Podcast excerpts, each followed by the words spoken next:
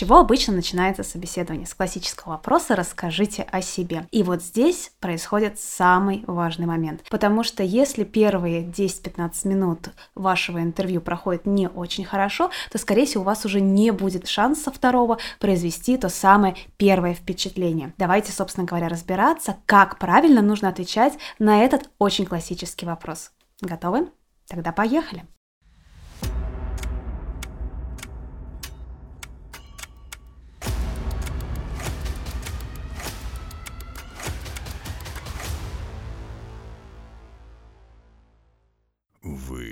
Приняты. А начнем разбираться вот с чего. Какая чаще всего встречается структура собеседований?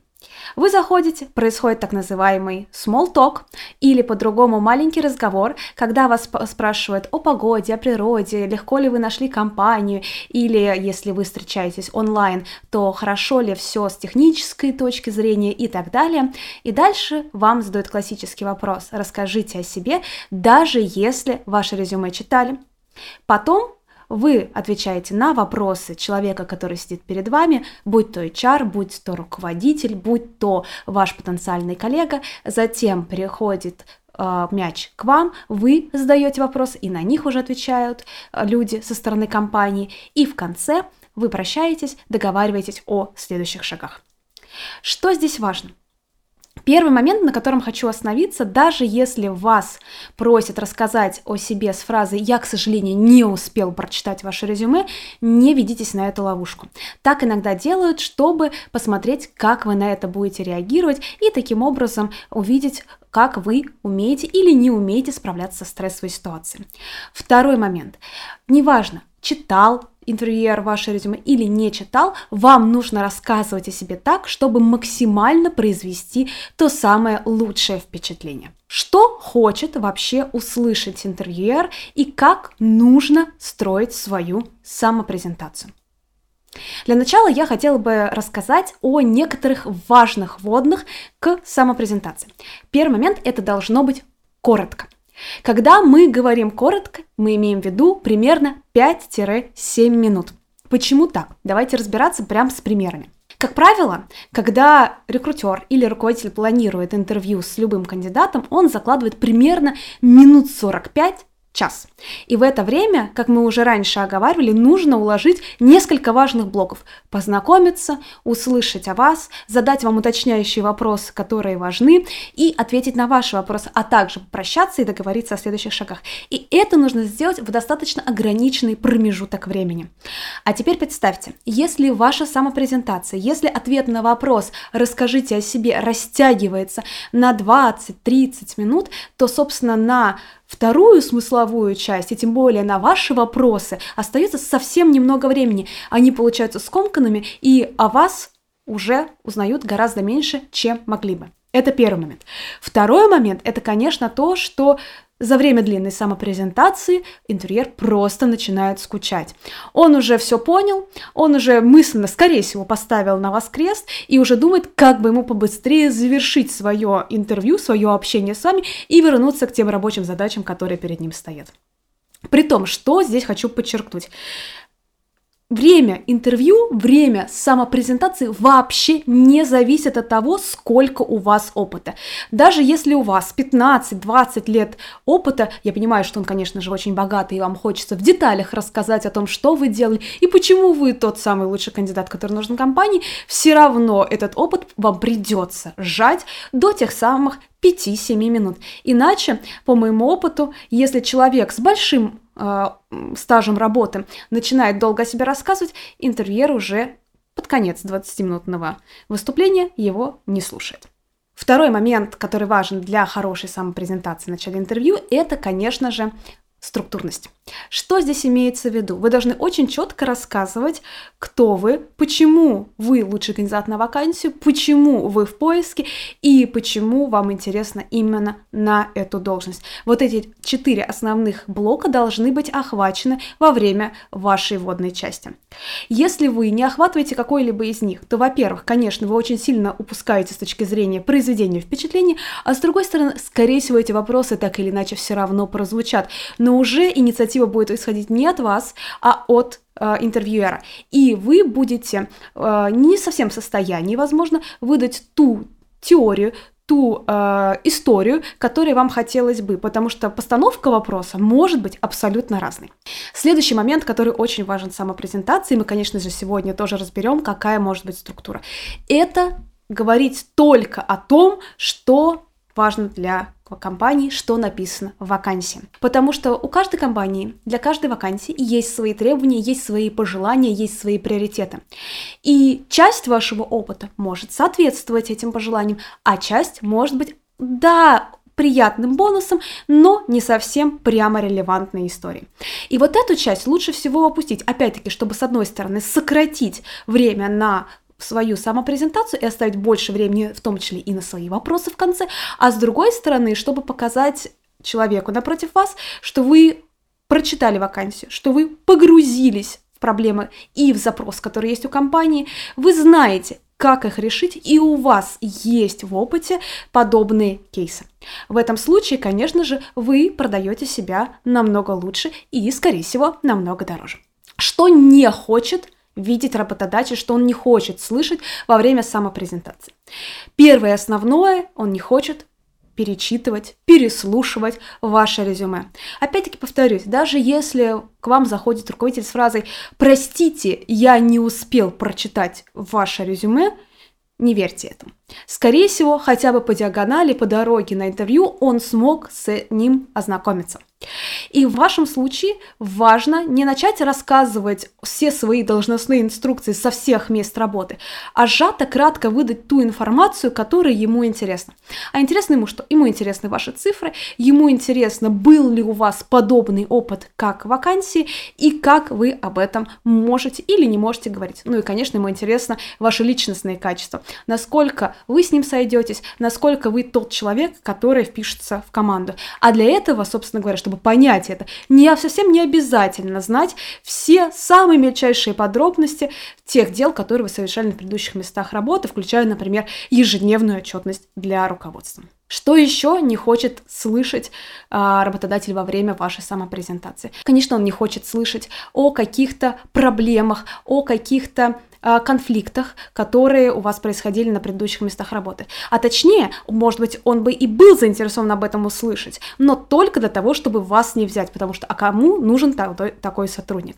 Поэтому, продумывая ответ на вопрос, почему я сейчас в поиске в рамках своей самопрезентации, нужно, конечно, четко понимать, а действительно, почему вы в поиске, а что из этого вы можете рассказать, чтобы не потерять в глазах потенциального работодателя, особенно если вы собеседуетесь в компанию, которая вам очень интересна, которая является компанией мечты. Давайте теперь разбираться, как можно рассказывать о себе. Итак, есть, наверное, две глобальные стратегии, две глобальные схемы, как можно структурно рассказывать о себе. Давайте их разбирать. Но сначала повторюсь, что в одной, что в другой должно быть четыре основных блока. Это в целом представиться, рассказать о результатах, рассказать, почему вы в поиске и почему вам интересна либо компания, либо вакансия. Первый вариант, как можно рассказывать о себе, это через вашу экспертизу, через ваши какие-то достижения. То есть сначала вы говорите, кто вы. Например, вы эксперт в области э, продаж или в области маркетинга с 20 годами работы. Дальше вы говорите о том, что вы умеете, и здесь вы представляете один или два или три самых интересных своих кейсов с прошлых мест работы, которые подходят под те требования, которые предъявляются в вакансии. Например, если компания хочет увеличивать объем продаж в два раза, вы рассказываете, как вы это делали на прошлом месте работы. Если она хочет привлекать плюс 50% новых клиентов, вы тоже рассказываете, как вы это делали, как вы генерили новые способы привлечения клиентов. И третий блок – это как вы можете быть полезны данной конкретной вакансии. Что вы изучили о компании, что вы знаете об их потребностях и как вы можете им помочь. В этом случае вы, конечно же, показываете, что А. Вы очень лояльный заинтересованный кандидат. Вы потратили время, изучили, что компания хочет, какие у нее приоритеты, какие направления бизнеса она сейчас развивает, или наоборот, может быть, она оптимизирует затраты, может быть, она оптимизирует процессы, и что вы действительно покопались в своем опыте и рассказываете, что там что э, им подходит. То есть делайте своеобразное предложение работодателю о том, как вы можете им помочь. Кстати, по предложению работодателю мы еще сегодня отдельно поговорим. Но сначала давайте перейдем ко второму способу рассказу о себе во время самопрезентации. Во втором способе мы рассказываем через свои краткосрочные или долгосрочные планы в карьере. Кстати, если у вас до сих пор нет плана по карьере, если вы не знаете, как его построить, то можно посмотреть отдельное видео на моем канале о плане карьере. Там я подробно рассказываю, как поставить карьерную цель, что важно для того, чтобы спланировать шаги к этой цели и как построить свой план обучения. Так вот, возвращаемся к самопрезентации на интервью. Здесь вы опять-таки говорите о том, кто вы, и здесь, в принципе, ровно то же самое, что и в первом случае можно рассказать, что вы эксперт маркетинга, не знаю, в продажах с 10 годами опыта, а дальше вы рассказываете, что вы хотите достичь, куда вы хотите прийти, какая у вас долгосрочная, среднесрочная, краткосрочная карьерная цель. Например, что вы хотите быть э, Chief Marketing Officer, главным э, директором по маркетингу, или вы хотите быть генеральным директором, или у вас вообще мечта уйти в стратегический консалтинг. И уже исходя из этого вы делаете связку, каких навыков вам, на ваш взгляд, не хватает, что вы хотите добрать, какие варианты для набора этих навыков есть в данной конкретной вакансии, а также, как на ваш взгляд, а, возможности роста в этой компании отвечают вашей карьерной стратегии. Конечно, в идеале, чтобы эти возможности роста были, и они были достаточно прозрачными, и вы могли о них говорить.